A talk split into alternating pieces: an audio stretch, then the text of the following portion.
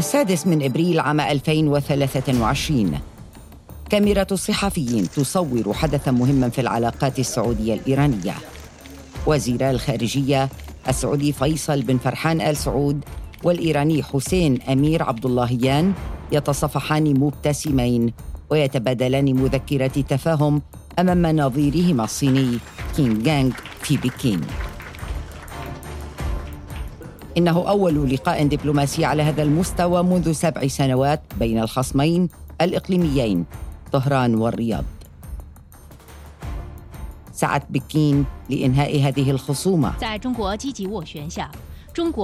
نجحت وساطتها في العاشر من أذار في اتفاق البلدين على استئناف العلاقات الدبلوماسية وإعادة فتح سفارتيهما في مدة لا تتجاوز شهرين. قرار السعودية وإيران استئناف العلاقات الدبلوماسية يشكل تحولا مهما في منطقة الشرق الأوسط بعد سنوات من الخصومة. في هذا البودكاست سيرة الخلاف بين الرياض وطهران. كيف تدهورت العلاقات بين البلدين؟ هل ينجحان في تنفيذ بنود الاتفاق؟ وما ستكون آثاره على دول المنطقة؟ أنا انتصار يونس وحلقة جديدة من بودكاست زوايا.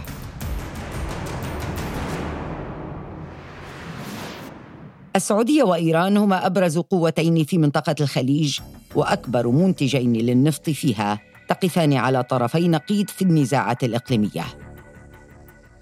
الخصومة بينهما رسمت معالم تلك الصراعات.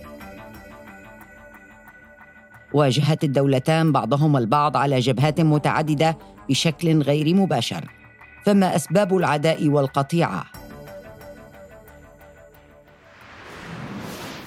بدأ الفراق الدبلوماسي بين البلدين عام 2016 حين أعدمت السعودية رجل الدين الشيعي المعارض البارز نمر النمر مع نحو خمسين آخرين. أعلن فيه عن تنفيذ حكم القصاص في 47 إرهابيا ومحرضا. وجهت للمتهمين حينها تهم تتعلق بالإرهاب. ووجهت طبعا للإرهابيين تهم اعتداءات على منشآت مدنية وعسكرية إعدام النمر أغضب السلطات في إيران ذي الغالبية الشيعية. توترت لهجة الخطاب بين الرياض وطهران وتبادل البلدان التهم بممارسة الإرهاب. خرجت حينها مظاهرات حاشدة في شوارع إيران. أحرق متظاهرون غاضبون القنصلية السعودية في طهران واقتحموا سفارتها. ردت الرياض بقطع العلاقات الدبلوماسية مع طهران. هذه القطيعة الدبلوماسية قسمت دول المنطقة إلى محورين إيراني وسعودي. الخصومة الإقليمية بين الطرفين انعكست في ساحات أربعة. اليمن، سوريا، لبنان والعراق. بعد 15 سنة تعرضت السفارة السعودية في اليمن جارت السعودية أشعل خلاف الطرفين. حربا طاحنة هددت الملاحة في باب المندب وهو من أهم المضائق التي تتحكم بالطرق البحرية في العالم. قادت السعودية تحالفا عسكريا ضد جماعة الحوثيين حلفاء إيران. السعودية كانت في موقف آه، لا تحسد عليه. كانت هناك هجمات على الأراضي السعودية من اليمن ولا توجد أي دولة في العالم ممكن أن يعني تقبل أن يكون هناك هجوم على أراضيها من أراضي دولة آه، مجاورة. آه، هذا الصراع الذي يعني كانت إيران من من وراءه في نهاية المطاف جر السعودية واليمن إلى حرب لم يستفد منها أي من الطرفين وخسر الطرفين فيها. غيث العمري الزميل الأقدم في معهد واشنطن لدراسة الشرق الأدنى. وفي سوريا وقفت الرياض وطهران على طرفي نقيض أيضا في حرب لا تقل شراسة عن حرب اليمن ساندت السعودية فصائل معارضة للرئيس السوري بشار الأسد ودعا وزير خارجيتها آنذاك عادل الجبير إلى رحيل الأسد. سوريا لا نعتقد أن لبشار الأسد أي دور في هذا المستقبل، نعتقد أنه هو مسؤول. وعلى النقيض دعمت إيران القوات النظامية السورية بالمقاتلين والسلاح. جاءت إيران ونجحت من خلال دعم الأسد ومن خلال مباشرة أو من خلال آه، نشر ميليشيات موالية لها الفاطميون والزينبيون وما إلى ذلك. السعودية في الواقع يعني أسلوب تدخلها لم يكن أسلوب مؤثر وناجح، ربما دعمت بعض فصائل المعارضة ولكنها كانت فصائل ضعيفة، لم تكن فصائل آه، ذات تنظيم أو ذات تنسيق آه، بينها. لم يكن للبنان أن ينجو أيضا من هذه الخصومة. انقسم البلد بين تيار داعم لإيران وحليفها حزب الله وآخر داعم للسعودية ومعاد لحزب الله. كان الانقسام حادا حتى أنه أطاح بوزراء من الحكومة اللبنانية كما حصل مع وزير الإعلام جورج قرداحي حين قال إن الحوثيين في اليمن يدافعون عن أنفسهم أمام عدوان خارجي. لا أقبل بأن أستخدم سببا لأذية لبنان وإخوان اللبنانيين في المملكة العربية السعودية وفي دول الخليج الأخرى. وقفت السعودية ضد حزب الله واتخذت إجراءات عقابية اقتصادية لإضعافه فيما واصلت إيران دعمها للحزب. ازدادت حالة الانقسام السياسي في لبنان وبدأ الأفق مسدودا أمام أية حلول لأزمات البلاد العديدة. المشهد تكرر في العراق حيث انتهجت الرياض وطهران أجندتين متناقضتين. تفاقمت حالة عدم الاستقرار وازداد المشهد السياسي تعقيدا في العراق. في هذه الأجواء من الخصومة بين دول الخليج وإيران تمكنت الأخيرة من التوصل إلى اتفاق بشأن برنامجها النووي مع الدول الكبرى. وقع الاتفاق عام 2015 في عهد إدارة الرئيس الأمريكي الأسبق باراك أوباما. التقت آنذاك مصالح الخليج المتوجس من إيران مع إسرائيل. جمعهما عدم الرضا عن الاتفاق النووي الإيراني. وانتقدا علنا مواقف واشنطن الراعية للاتفاق النووي. واختارت بعض الدول العربية تطبيع العلاقات مع إسرائيل. السلام بين إسرائيل وبعض الدول العربية المتخاصمة مع إيران.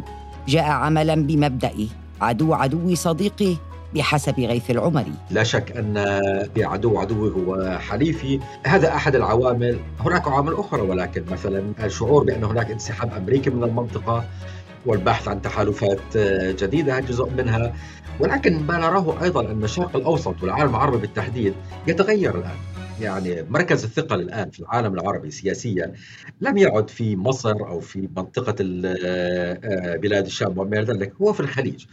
والخليج له رؤية مختلفة في إدارة السياسة الخارجية والسياسة الداخلية. تأثير الأيديولوجيا وهي كانت يعني دائما العنصر الأساسي في السياسة العربية في, في القرن العشرين. دول الخليج ليست أيديولوجية بهذا المجال. دول الخليج الآن لها خاصة السعودية والإمارات لها نظرة للحكم والنظرة هي مبنية على أساس الرفاه الداخلي الأمن الداخلي الاستقرار. وفي ضمن هذه يعني المعادلة الجديدة الخصومة العربية الإسرائيلية لم تعد كما كانت. وبدءا من أغسطس عام 2020 وقعت كل من الإمارات والبحرين والمغرب والسودان اتفاقات تطبيع للعلاقة مع إسرائيل. عرفت باتفاقات إبراهيم. أملت إسرائيل أن تنضم السعودية في مرحلة لاحقة إلى اتفاقات التطبيع التي رعتها إدارة الرئيس السابق دونالد ترامب. We want normalization and peace with Saudi Arabia. علاقات السعودية المتقلبة مع الإدارات الأمريكية المتعاقبة والهجمات التي تعرضت لها أثرت في تحالفاتها السياسية. تفجير الحوثيين منشأة أرامكو السعودية النفطية عام 2019 أقلق الرياض. هنا تساءلت السعودية ما إذا كانت ستواصل التعويل على الولايات المتحدة لحمايتها من إيران. التوجس السعودي ازداد مع تعهد الرئيس جو بايدن بجعل السعودية دولة منبوذة عقب قتلها الصحفي المعارض جمال خاشقجي. هذا الموقف الأمريكي شكل دافعا آخر للمملكة لتنويع تحالفاتها السياسية. اتجهت شرقا هذه المرة فكان تقارب مع روسيا ومع الصين. وترافق ذلك مع تغير في نهج السعودية مع إيران.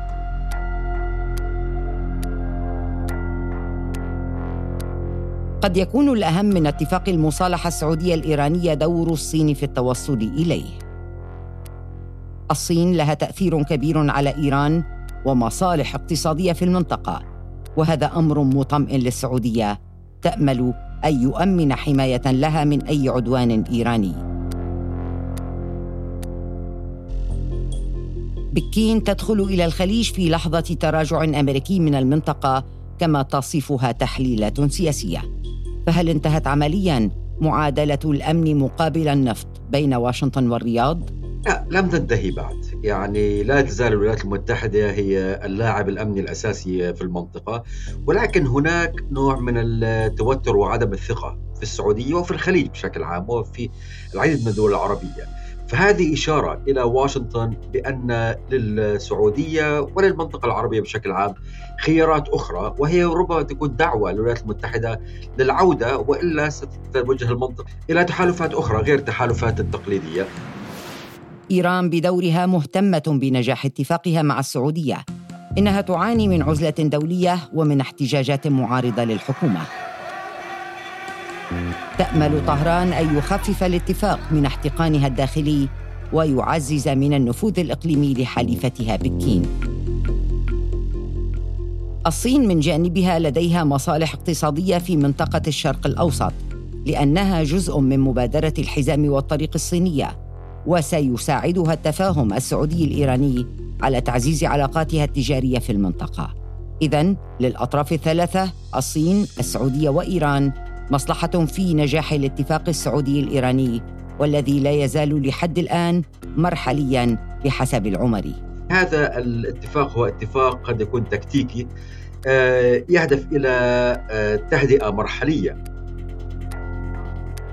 ويبقى رهان نجاح هذا الاتفاق مرتبطا برغبة الصين وقدرتها على تنفيذه. وهذا سيكون امتحان للصين لأنه هذه أول مرة تقوم الصين فيها بلعب دور دبلوماسي في المنطقة وهذا امتحان إذا فعلا كانت الصين قادرة وراغبة بلجم آه، التجاوزات الإيرانية والتي أعتقد أنها ستأتي يعني لا محالة فالصين ستبرز كلاعب دبلوماسي. أكبر اختبار للمصالحة السعودية الإيرانية سيكون في اليمن خاصرة السعودية الرخوة بحسب العمري. لأن اليمن هي يعني تهديد أمر قومي للسعودية. وأعتقد هذا هو الأس يعني الدافع الأساسي للسعودية للتقارب مع إيران في هذه المرحلة. سنرى ما سيتم. يعني كان من لفت الانتباه أنه بعد يوم أو يومين من توقيع الاتفاق كان هناك استعراض عسكري كبير للجماعة الحوثي. آه، فهل ستكون آه، إيران راغبة في إيجاد تهدئة حقيقية؟ وفي سوريا ربط مراقبون بين الاتفاق السعودي الإيراني والانفراج الحاصل حاليا على خط دمشق الرياض. لكن السؤال هو ما إذا كان وجود الميليشيات الإيرانية في سوريا سيعرقل الانفراجة المأمولة؟ أعتقد أن السعودية الآن لا مصلحة لها بتفجير هذا الاتفاق. السعودية يعني أو الدبلوماسية السعودية هي دبلوماسية يعني ذكية هي ليست دبلوماسية مبتدئة فهي تعلم أن هذا مطلب لن يتحقق في البداية. ما تريده الآن السعودية أولا أن تجد لها موطئ قدم في آه، سوريا أن تختبر ما إذا كانت إيران آه، يعني ستعارض آه، الدور السعودي وتريد عملية تدريجية تنتهي في نهاية المطاف إلى انسحاب الميليشيات الإيرانية. الاتفاق السعودي الإيراني أشع أجواء من التفاؤل في المنطقة. ترحيب دولي وعربي. لكنه تفاؤل حذر بسبب تاريخ من التقلبات في العلاقة بين الطرفين. فهذه ليست المرة الأولى التي يسعيان فيها للتقارب. في نهاية التسعينيات وبداية الألفية بدأ الرئيس الإيراني علي أكبر هاشمي رفسنجاني سياسة إقليمية تصالحية في المنطقة. وسعى بعده الرئيس الإصلاحي محمد خاتمي بعد فوزه في الرئاسة عام 1997 إلى التقارب مع السعودية. وزار المملكة عام 1999 في أول زيارة من نوعها منذ قيام الثورة الإسلامية في طهران.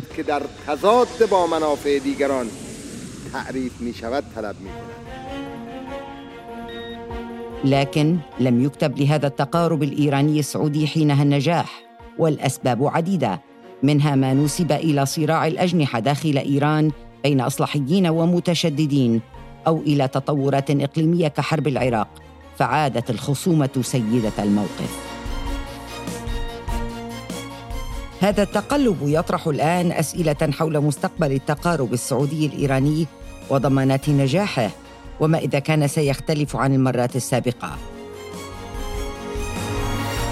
كان هذا بودكاست زوايا وأنا انتصار يونس.